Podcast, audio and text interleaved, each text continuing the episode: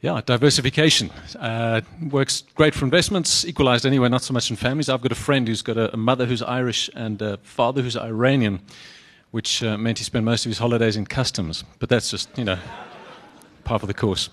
Um, you've all heard of Sherlock Holmes.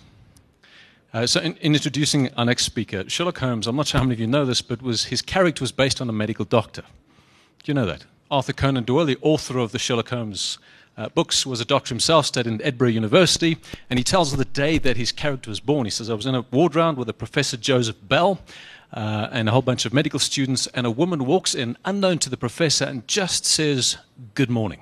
That's it. And he looks at her and he says, How was your ferry crossing from Burntisland? She says, It was fine, thank you. And he says, And where's your other child? She says, I left my other child with my sister in Leith. And he says, And did you take a shortcut to the infirmary through the botanical gardens? She says, I did. And he said, And how's work at the linoleum factory? She said, It's fine, thank you. And then this professor turned to his students and he said, You see, when she said good morning, I recognized her Fife accent. And the closest crossing from Fife to Edinburgh is via Burntisland. And then I noticed the pram that she was pushing was too small for the child that she's with, so there must have been another child. Then, if you look at the soles of her feet, they have that thick red clay on them that you don't find within 100 miles of Edinburgh except in the botanical gardens. And if you look really closely, she's got a dermatitis on her fingers, which is typical of linoleum factory workers. And Conan Doyle says Sherlock Holmes was born. Detailed. So that why I tell you that story is this guy has got a Sherlock Holmes gene in him. Very recently, you might have heard of the past and present ad that the Apartheid Museum put out. Uh, it won a gold at the Loerie Awards. One person in the country picked up that the quotes used to compare Verwoerd and Trump weren't accurate, that, that it was kind of fake news. And he let, let 702 know. Uh, 702 got Hunter Scaris on board, and it turned out that seven of the 27 quotes used in the actual ad weren't true quotes. The ad got, you know, got taken off air. The Loerie has been unfortunately given back. But there's a champion for truth and what's right. So Graeme, yeah, I was quite impressed with that. Doesn't miss a trick. I know I've uh, been a former partner of his for many years. He's an internationally renowned futurist. Works in around 20 countries every year. He's just flown in from Sweden this morning. Five degrees, five best-selling books, lectures at five universities, including London Business School and Duke. So really worth listening to. I mean, his his kind of key driver is the future force of, of or the future of work and forces that will change how we live and work uh, in the next 10 years or so. So, uh, looking forward to what he has to share with us, Graeme, as always. Great to introduce you. Thanks, Mike. Thank you very much. Thanks, Mike. Thank you. Uh, I don't know if you'll be happy or not to know that the quota of academic content has now been completed. Um, so uh, I, I, think I just about stayed with you on that, uh, but that, that, was great. Uh, and, and a very bold programming move to put you straight after lunch. I was impressed. I was impressed with that. Uh, so uh, I come after that. Uh, I don't know what level of programming move that is, but we shift our, our focus now. Um, not on the technical side of the work that most of you do uh, in this room, but more on the trends side, not the technical trends that we've uh, been looking at for the last 45 minutes, but the, the forces shaping the future of work in particular. That's my passion in understanding where technology and people and the world of work intersect each other and, and what's going on in that space. So it, it's a little bit of accounting and economics, which was my first degree. Uh, it's a little bit of sociology, which was my fourth degree. And it's a little bit of business science, uh, which is where I got back to with my doctorate in an MBA. Mixing all of those together with some experience in the tech sector gives us, hopefully, this afternoon, some insights that will be valuable to you. As I said, not on the technical investment side, but more on the mega trends that flow around those. If you haven't checked your diary recently, you might not have noticed that the 2020s are creeping up on us. It's 16 months now until the 2020s. Uh, and I don't know about you, but the 2020s were always the proper future for me.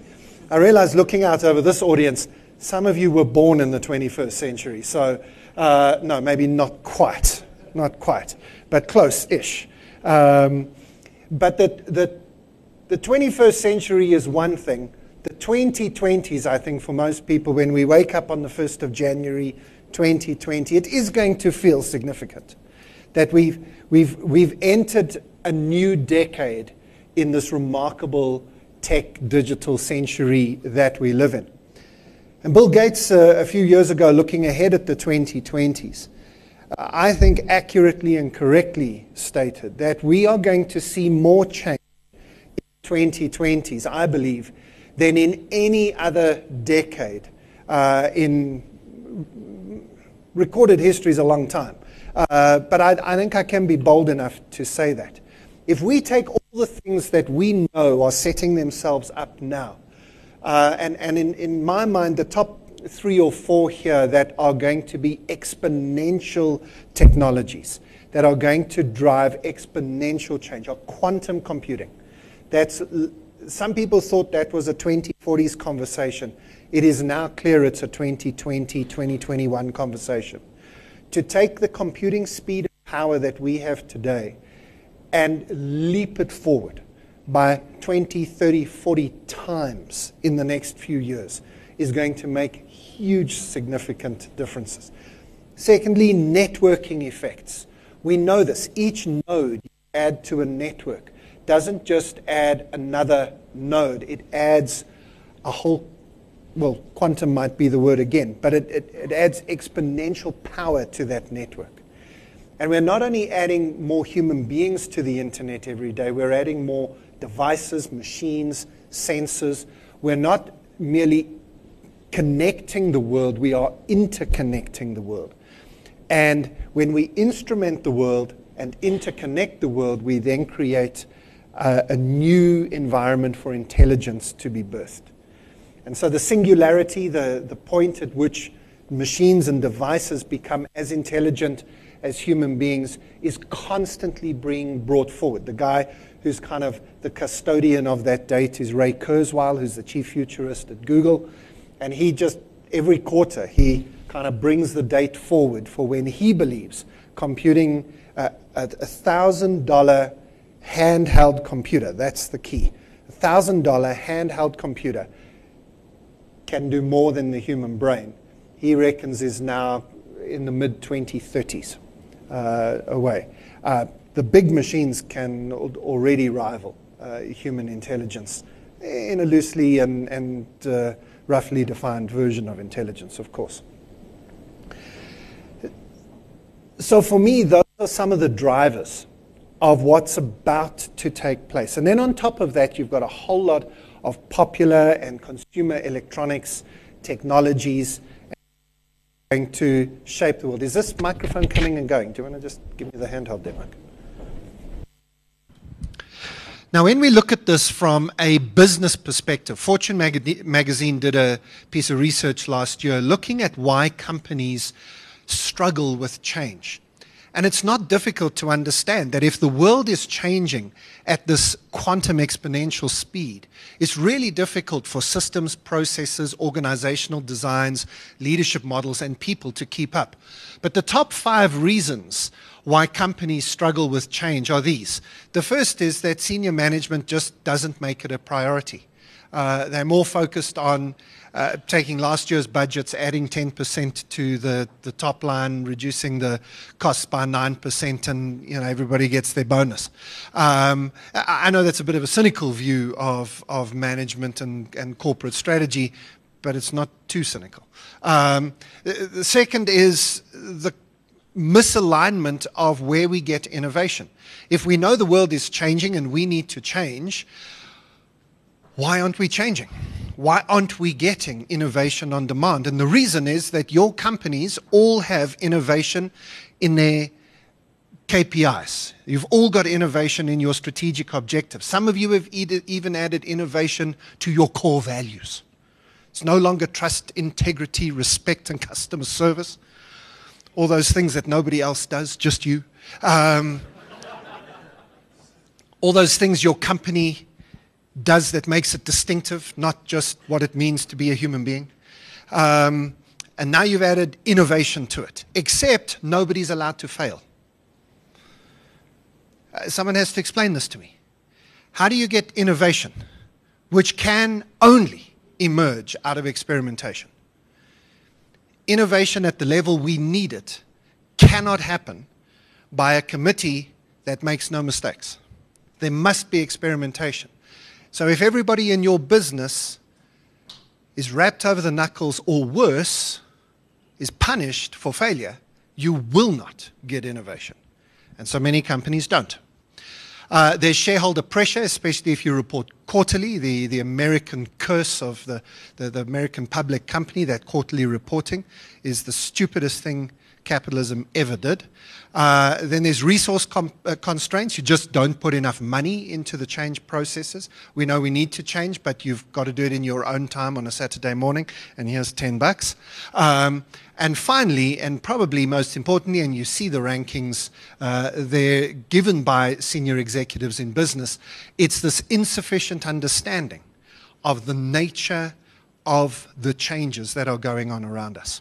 So that's the bit I want to focus on this afternoon and understand what is being disrupted.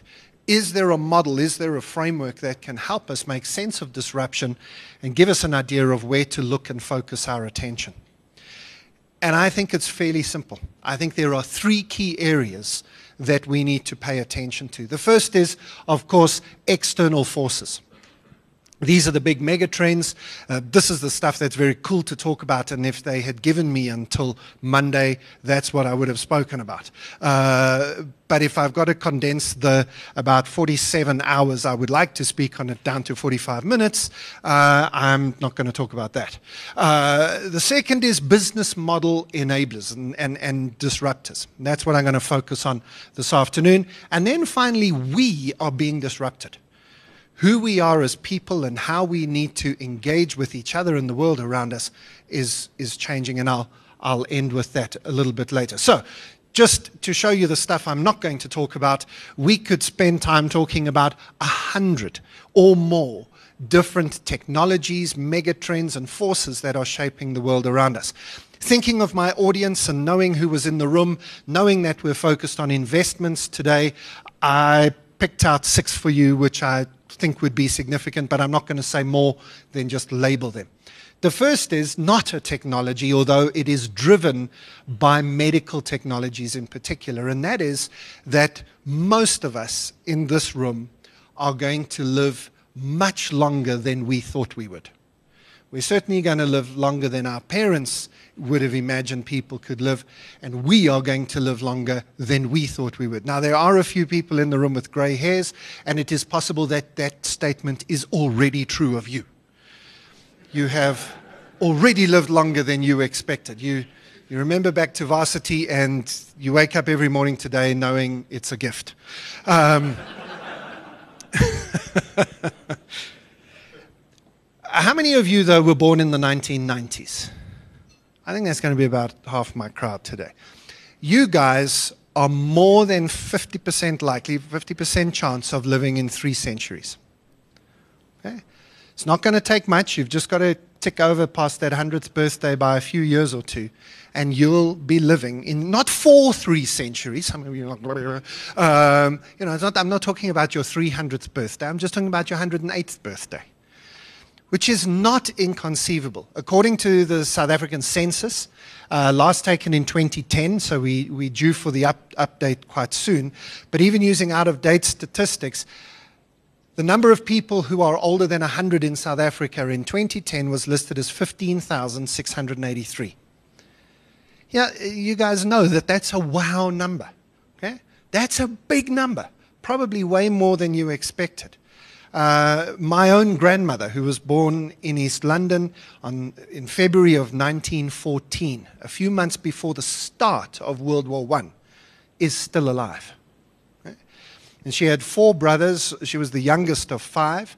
Um, and all four of her brothers died between the ages of 105 and 110. Um, so that's the, the family genetics I've got. Um, which is pretty cool. But that does change your thinking, right? And, and, and any actuarial model that's working on averages of global life expectancies and so on, uh, your only hope that your model is correct is that a lot of people continue flossing. anyway, Michael can explain that. I'm not sure I understand. Anyway, the 100 year life, I think, is key. Cheap energy is going to change every single economic model you've got. And I think cheap energy is about to arrive in the form of solar. The price of solar is plummeting, if you hadn't noticed, um, and the efficiency of solar cells increasing. But then we also have nuclear fusion, sometimes called cold fusion. Those are two slightly separate things. But I mean, MIT announced just yesterday, literally yesterday, that they believe cold fusion, their first cold fusion success experiments are, are going to be next year. They, they, they know exactly why their cold fusion machine is not working, and they think they fixed it, and it's going to take them a few months to switch it back on again, and then they think it's going to work. There's a place called ITER, uh, iter.org if you're interested in this stuff. iter.org, the International Thermonuclear Experimental Reactor. It's being built outside of Marseille in southern France. It turns seawater into thermonuclear energy using the processes of, of nuclear fusion that are from the center of the sun. Let me just repeat that. It is a star that turns seawater into thermonuclear energy. In other words, it gives you free energy. One cubic kilometer of seawater has more energy resources in that machine than all of the world's oil resources combined. Now, yes, there are sunk costs. It's uh, quite an expensive thing to build. But we know what happens with sunk costs if you've ever studied any economic model like the tele- telephones, the railways, or the internet. Lots of people put lots of money into it and it burns up and they go bankrupt. But that doesn't blow up the infrastructure. It leaves the infrastructure sitting there for the next person to buy for $1. Honestly, um, this is not basic economics, but it's also not master's level economics. Virtual reality is going to change the way that people interact with the world around them, not just for computer games, but with numbers. In fact, with numbers in particular. Using virtual reality to engage with the type of stuff you guys do every way unlocks parts of people's brains that we haven't unlocked ever before in education and communication.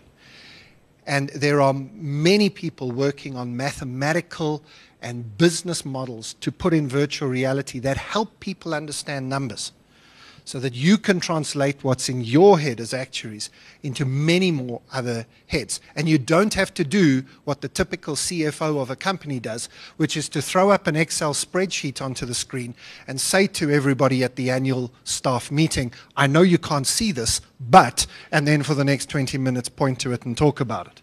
So we can do better than that, and maybe virtual reality is a secret there. Blockchain, obviously, that's the basis on which cryptocurrencies are built, but crypto is li- literally less than 1% of what blockchain is going to do for the world. And it deals with every single transaction and every single interaction, therefore, every single investment on the planet in blockchain by the end of the 2020s. The Internet of Things is that instrumentation and interconnection of devices that I was talking about earlier then, of course, all of that adds up to artificial intelligence, machine learning, data mining, and so on. So, uh, as I say, and I've now actually probably spent more time even than I wanted to on this slide because the external forces that we are facing are going to change the world. Some of them are going to change it in huge ways, like that ITER device in France, giving us free energy from seawater. Others, and I think more importantly, are going to change it in tiny little ways. Most of you might have seen this video. It's still worth watching again. Uh, we were actually just talking about it during the lunch break. This is Google Assistant, a little piece of software that'll be in every Android phone by the end of the year that now uses human voice activation where you speak to the phone and the phone speaks to you and then speaks to other people on your behalf in a natural human voice. This is the CEO of uh, Google, and he's demonstrating this. This was about two months ago. Um, and he's demonstrating what the Google Assistant can do on your behalf in making phone calls. It turns out a big part of getting things done is making a phone call. We think AI can help with this problem. Let's say you want to ask Google to make you a haircut appointment on Tuesday between 10 and noon. What happens is the Google Assistant makes the call seamlessly in the background for you. So what you're going to hear is the Google Assistant actually calling a real salon to schedule the appointment for you. Let's listen.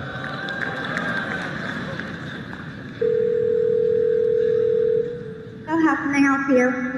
Hi, I'm calling to book a women's haircut for a client. Um, I'm looking for something on May 3rd. Sure, give me one second. Mm-hmm. Sure, what time are you looking for around? At 12 p.m. We do not have a 12 p.m. available. The closest we have to that is a 1.15. Do you have anything between 10 a.m. and uh, 12 p.m.? Depending on what service she would like. What service is she looking for? Just a woman's haircut for now. Okay, we have a 10 o'clock. 10 a.m. is fine. Okay, what's her first name? The first name is Lisa. Okay, perfect. So I will see Lisa at 10 o'clock on May 3rd. Okay, great. Thanks. Great. Have a great day. Bye. Now we can go further than that. Just I'm just swapping my cables around here to show you the next little thing here, and that is to use something called the Amazon Echo okay, or the Amazon Alexa. So this little device here, that that thing uh, there on the screen. This is uh, produced by Amazon, okay, and I I think it is the best artificial intelligence consumer device on the planet at the moment. Um, uh, everything I'm about to do now is real, live. I haven't pre programmed this, so whatever I say and it says in response is running through the hotel Wi Fi, and we'll see what happens. So you can ask any question you like. So, for example, Alexa, multiply 328,557 by 819. 328,557 multiplied by 819 equals 269,088,183. So a few guys in the middle there going, yep, that's right. room full of actuaries. Um, you know, Alexa, what's the value of pi? The approximate value of pi is 3.141592653589793238462. Phew. I ran out of breath. Okay. Also a slightly cheesy sense of humor. Um, I've never tried this one before, but let's just give this a go. We are in an investment uh, conference. Alexa, what is the price of a Bitcoin now in dollars? One Bitcoin is worth $6,850 down 3.5% over the last 24 hours. Now, that's not a bad answer to that question, right? Okay, the whole down 3.5% and that that's more information than I asked for, but it's the right information that I was requesting. And that's what's going on here. It's not just a voice activated device that can go to Google and answer the questions you're asking. It's actually learning what type of information people want when they ask certain types of questions. Now, the idea, I won't go further than that. Just, just by the way, uh, Alexa also has access to every single song ever, ever written. Um, sorry, so, I'm not sure about that. Sorry. well, let's prove it then. Let's prove it. Favorite, favorite musician, band, whatever, Michael? Okay, Alexa, play music by Bon Jovi. Shuffling songs by Bon Jovi on Amazon Music.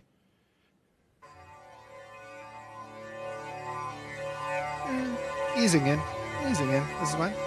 Okay, so here we go. That's not a bad choice for a Bon Jovi classic.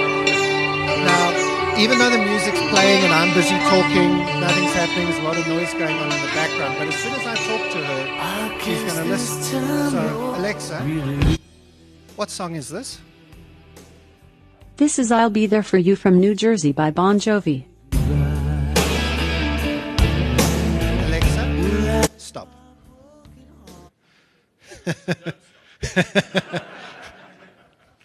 I wish my teenage daughters would listen to me that much.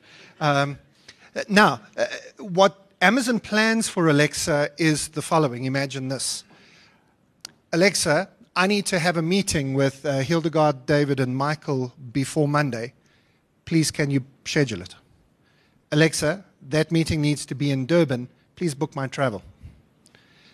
Alexa, I need the following things in the office. Dum, dum, dum, dum, dum. Please order them for me, have them delivered by tomorrow. That's where Amazon is going with it, and that's why Amazon are interested in it. It'll also include house and home and office automation. And in our house, so I have three teenage daughters, and each one of them has got an Alexa in their bedroom. Uh, we've got two in other parts of the house. It controls all of our entertainment system. I don't even need a remote control to change the TV. It's uh, Alexa, I'd like to watch Supersport 2, please. Boom. And the TV changes. Alexa, turn off the lights. Boom. Alexa, close the curtains. Alexa, do this. Alexa, do that. So when we think of artificial intelligence, and, and we think of automation and the Internet of Things and blockchain, it's easy to get caught up in thinking these are big things you know, the IBMs and the Googles of the world with their massive supercomputers. And it's not coming for us anytime soon, except it is. So, this is, and these technologies are going to change our lives. Take one minute, turn to the person next to you. What would you add to my list? You can argue with my list if you want to. I, I, I wouldn't because I'm right. Um, but you might want to add to it. If you were in my position and you had to just show six things to a group of really smart and skeptical people, what would you have shown? One minute, person next to you, quick conversation. Okay, literally one minute. So five, four, three, two, and one. So that's the easy part of my job because I think that stuff is at one level fairly obvious from 3D printing to driverless cars to medical robotics and things like that. I, I think there's quite a lot to add to that list. The other side, though, is where I want to just challenge you a little bit this afternoon. It's part of your job, as most of you, in one way or the other, are the brains in the businesses that you are in we need to recognize that innovation in businesses going forward is not merely about finding a new product, finding a new service, or putting a new wrapper around an old product and finding a new channel to market. So, this is true in your investment products as well. It's not simply about finding a new product, a new service, or a new channel to market. It is often about literally blowing up your business model itself. And, and your job as part of the brains in the business is not just to keep putting new investment products into an old, broken business model, but it's actually to think about the business model itself. Now, I'm not here to tell you what the new investment business model is or the new model is for an insurer or an investor uh, or whatever, but I can tell you what the forces are that are going to shape it. And so, very, very quickly, again, not with, with not too much explanation, but just one or two examples, this is where I think we should be focusing a lot of our attention at the moment. Six forces that are going to change business models, especially in this industry. The first is, of course, taking that artificial intelligence, those, com- those quantum computers, that raw computing power, um, and the data that is accessible to it and actually doing something with it. You guys know the value of data, but even you, I don't think, have got anywhere close to, to having all the data you could have and should have, to, to being bold enough to ask for more data so that you can, you can do more with it, to analyze that data in much more real time settings Uh, you know, of course, the academic studies are fantastic in that, but, but doing that kind of stuff in real time, having the clout, the computer clout to be able to do it, uh, is is going to be huge. And here's the reason why, and this is the problem, is that many companies are not leveraging the power of data and raw computing power. They're simply taking what they used to do and they are digitizing it, putting it online. Uh, let me give you two quick examples. There are four levels of digitization. The first is where you simply take something that was in paper form and you put it into the computer. It's like taking the map, the old map book, again, not enough of you in the room are old enough to remember the old A to Z under the seat uh, to get from one client to the other. Uh, some of you have no idea what I'm talking about, but it's literally just when you can see a map and then you've got to find your own way. The second level of digitization is when you get some kind of intelligence that actually gives you a point by point. This is where I'm going next. Uh, so I can't stay this afternoon because I've got a meeting in Rosebank.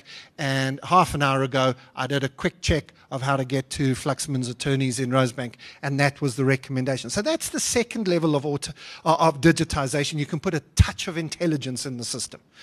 The third level, of course, is when we interconnect that with everybody else. Uh, how many of you use Waze? Thank you. In those of you didn't put your hands up, just use Waze. Because if everybody uses Waze, we will all get home an hour earlier. Because then everybody is sharing their data with everybody else, and we know the value uh, of the system. So there's that interconnection, that network effect that happens. But of course, the fourth level of digitization is when your computer tells you, don't bother to even go. Let's do this by virtual reality. You don't have to have this meeting. The problem is, in other words, that's the actual artificial intelligence in the system. The other stuff is just digitization of stuff we could have done for ourselves, rather than actually making decisions we wouldn't be able to make ourselves. Let me, some of you are still looking a bit lost. Let me give you a different example. Real life situation. My oldest daughter turns 18 last year. She comes to me and says, Dad, I really want to get a car. I know you won't buy me one, but will you help me get a loan? Deal. So I go to the bank. Uh, Amy can't get a loan because she doesn't have money. I can get a loan because I do. Um, so I go to the bank and I say, Well, how do I get a loan? They say, Well, you know, you, we, we look at our records. I've been banking with them for 22 years.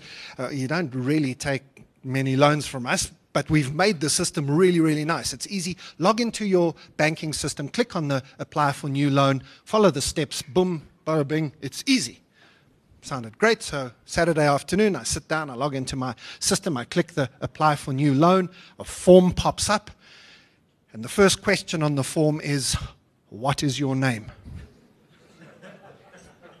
Not genuine, this genuinely happened. Date of birth, residential address, postal address, gender. Yeah, it's 2018, that can change, I suppose, fair enough worth asking. Um, click on the next button, financial information, genuine. First question Which bank do you bank with? At least in the drop down list, their name was first. Not because they were ABSA, it wasn't them, but it could have been any other banks. In other words, what the hell?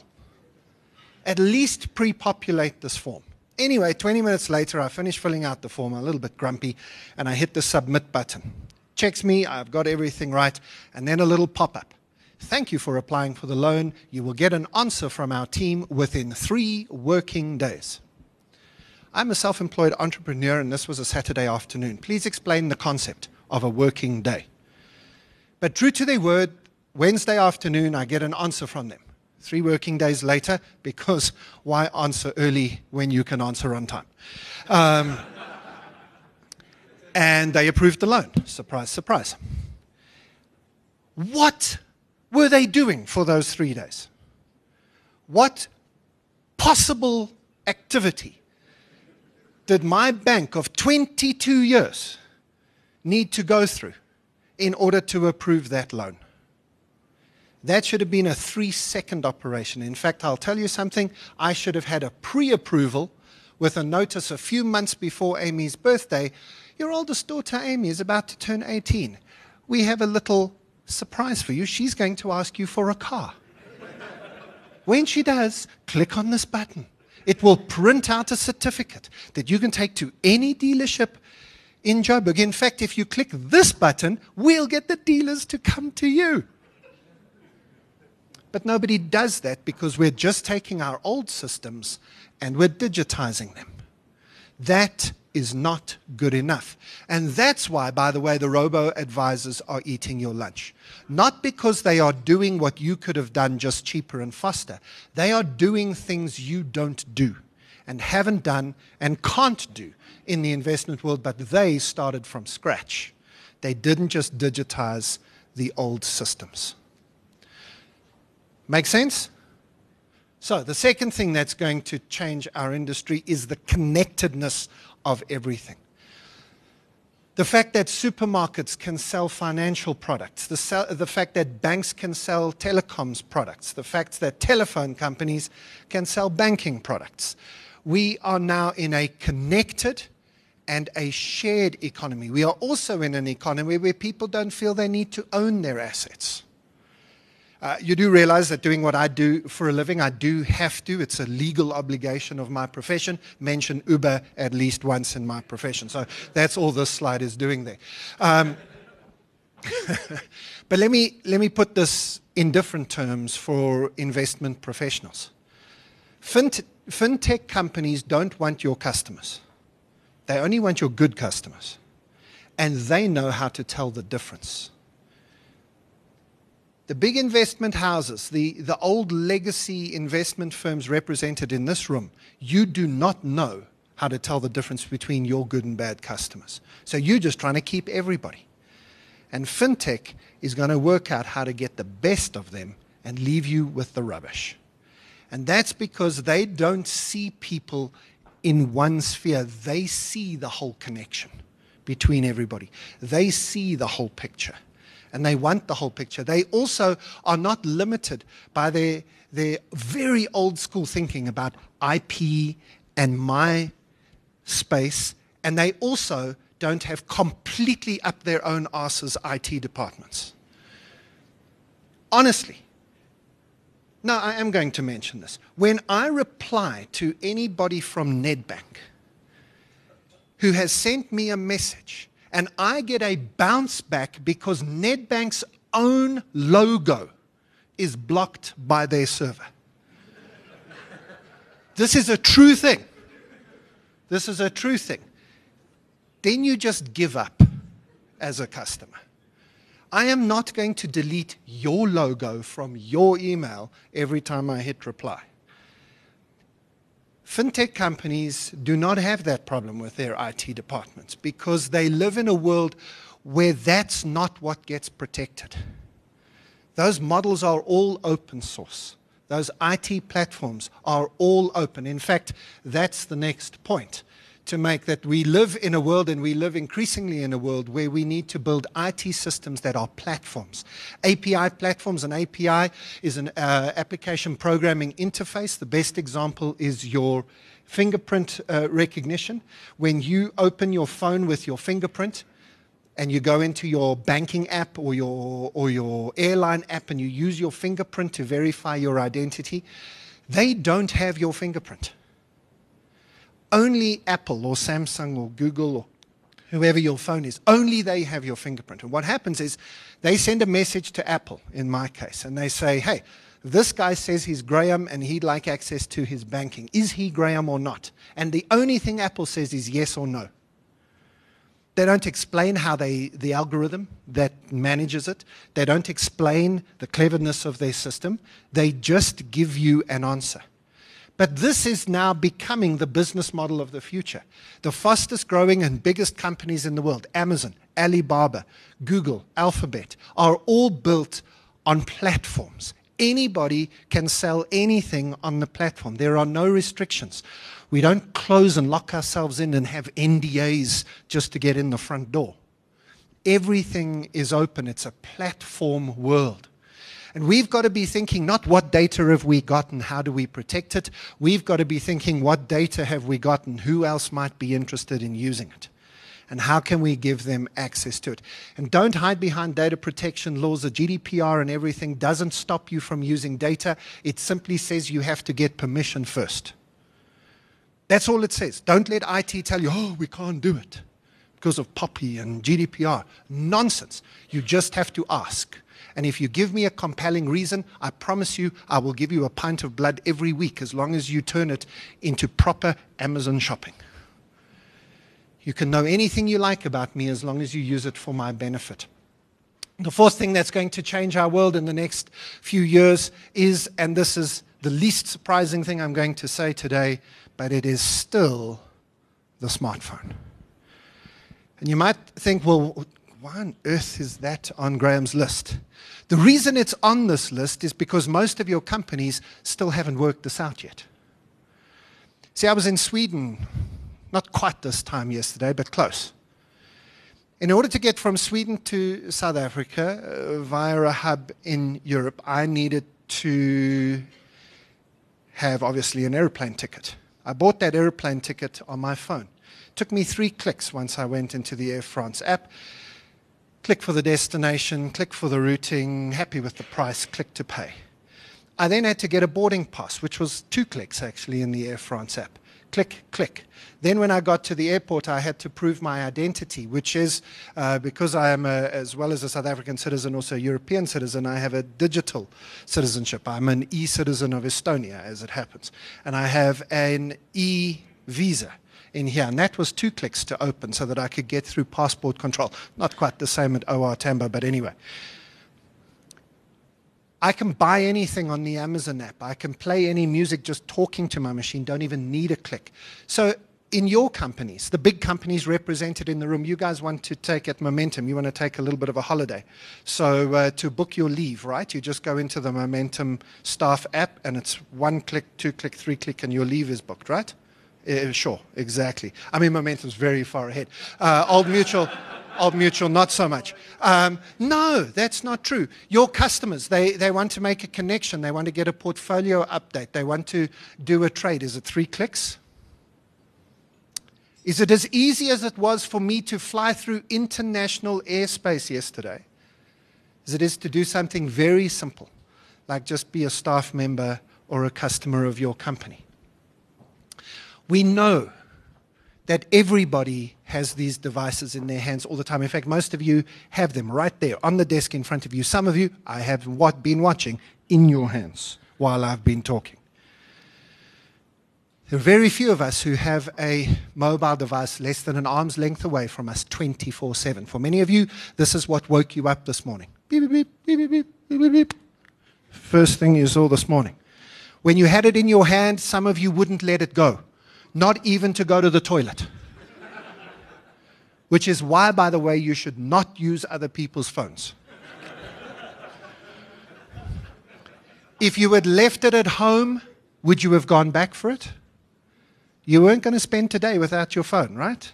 That's why one or two of you were late this morning. We were watching. And tonight, even if there is a partner in the bed next to you, it's going to be good night on that side, and then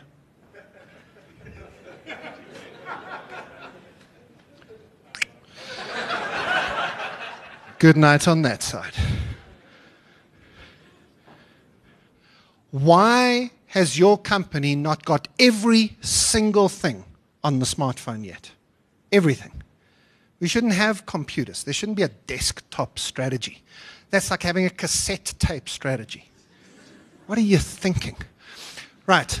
Fifth thing is gamification. Gamification is our uh, uh, ability to use the principles and psychology of computer games to influence computer behavior.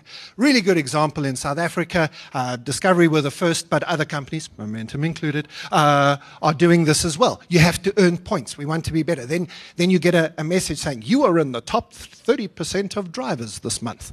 Uh, you know, you're in the top 1% of, uh, you know, people who've earned so many points in health. And if you don't get enough points, doesn't work. Well, how about doing this in your careers, for example?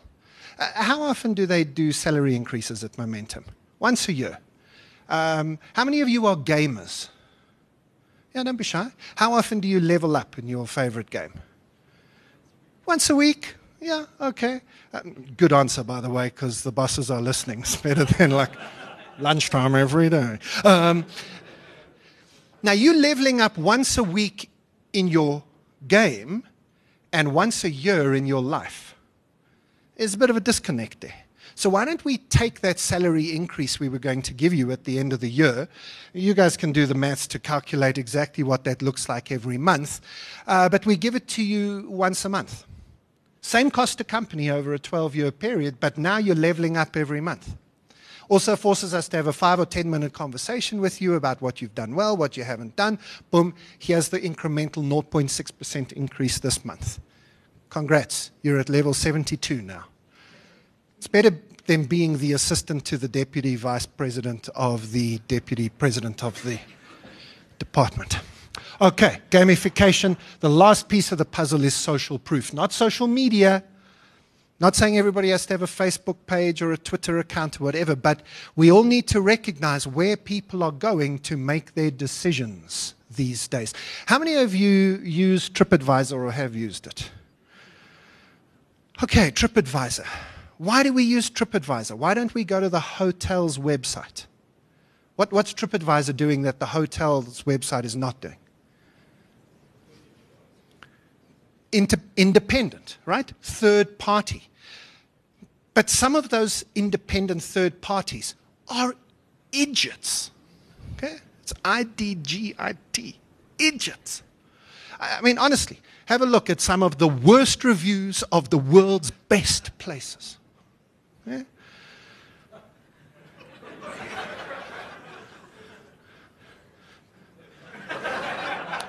So it has to be an Aussie, this one. These people are idiots. What do you do with idiots like that in the system? You ignore them. It's easy to see. So we don't go to the hotel's website because they're completely biased. And we don't worry about the fact that there are a few idiots in the system because they're obvious to spot. So let me ask you, your companies, where am I going to go to find out whether I should invest with you? Your own website? Not interested, it's completely biased, waste of my time. So where do I go? For most of you, the only other place we can go is Hello Peter. And that doesn't look good. Do you know where I do go? Is I go to Facebook. I need recommendations. I'd like to go to a Mexican restaurant tonight. Has anybody got any suggestions? Where did I ask that question? I asked it in Facebook. My daughter Amy has to buy a car. I wonder what car is good as a first entry car for an 18 year old girl in Johannesburg. Who do I ask that question of?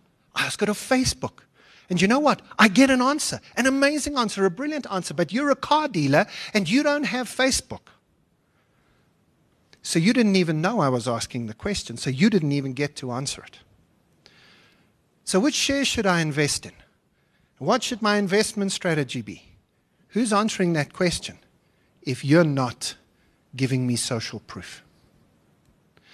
I think those are the six things that are going to fundamentally change this industry and fundamentally drive disruption into the heart of the investment industry around the world. There are many other things we could talk about, and different industries have different disruptors, but I think those are what apply to you.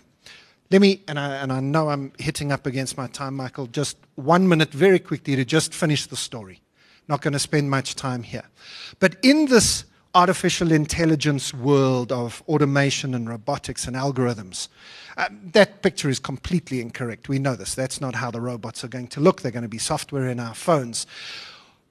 The big question is for us as people, what do we contribute?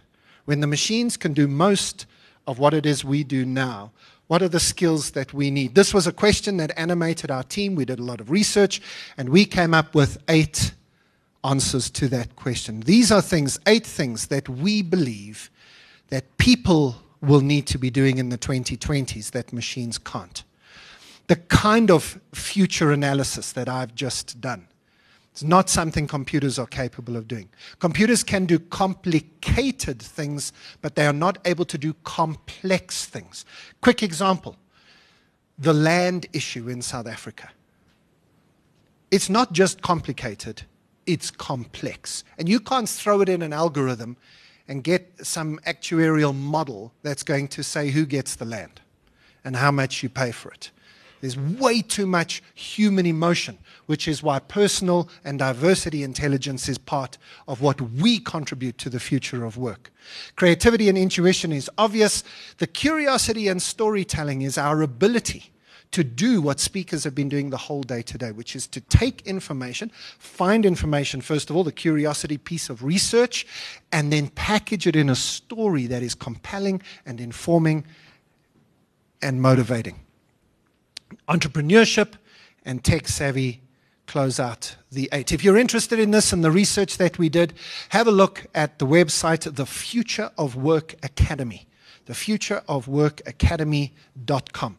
Uh, our research is there. It's all available. It's all for free. Uh, those eight areas, uh, we've given suggestions for how you would develop them as a person and contribute them. And whether you are the receptionist or the chief actuary, whether you are the chief investment officer or the security guard, those eight areas are going to be valuable to you in different ways in the future. We are facing a remarkable decade. We're going to see deep disruption in the way that the world works and the way that the world of work works. Each of these three areas is worth focusing attention on. And I hope that I've motivated you at least to go and have a little look. If you'd like more information and like to stay connected with me, uh, that's uh, how to do it. Uh, and notice this link across the bottom here. Uh, all lowercase letters, no www, exactly as you see it there. You'll see it's just for you guys, just for today. That'll give you a copy of all of my slides and a few free resources that we think you might find very useful. Uh, a few things to read uh, and a video or two to watch. Uh, please stay connected. I've used up all my time and a little bit more, so unfortunately, no time for questions, but that's how to ask me questions, and I'll be happy to respond online. Thank you for your time.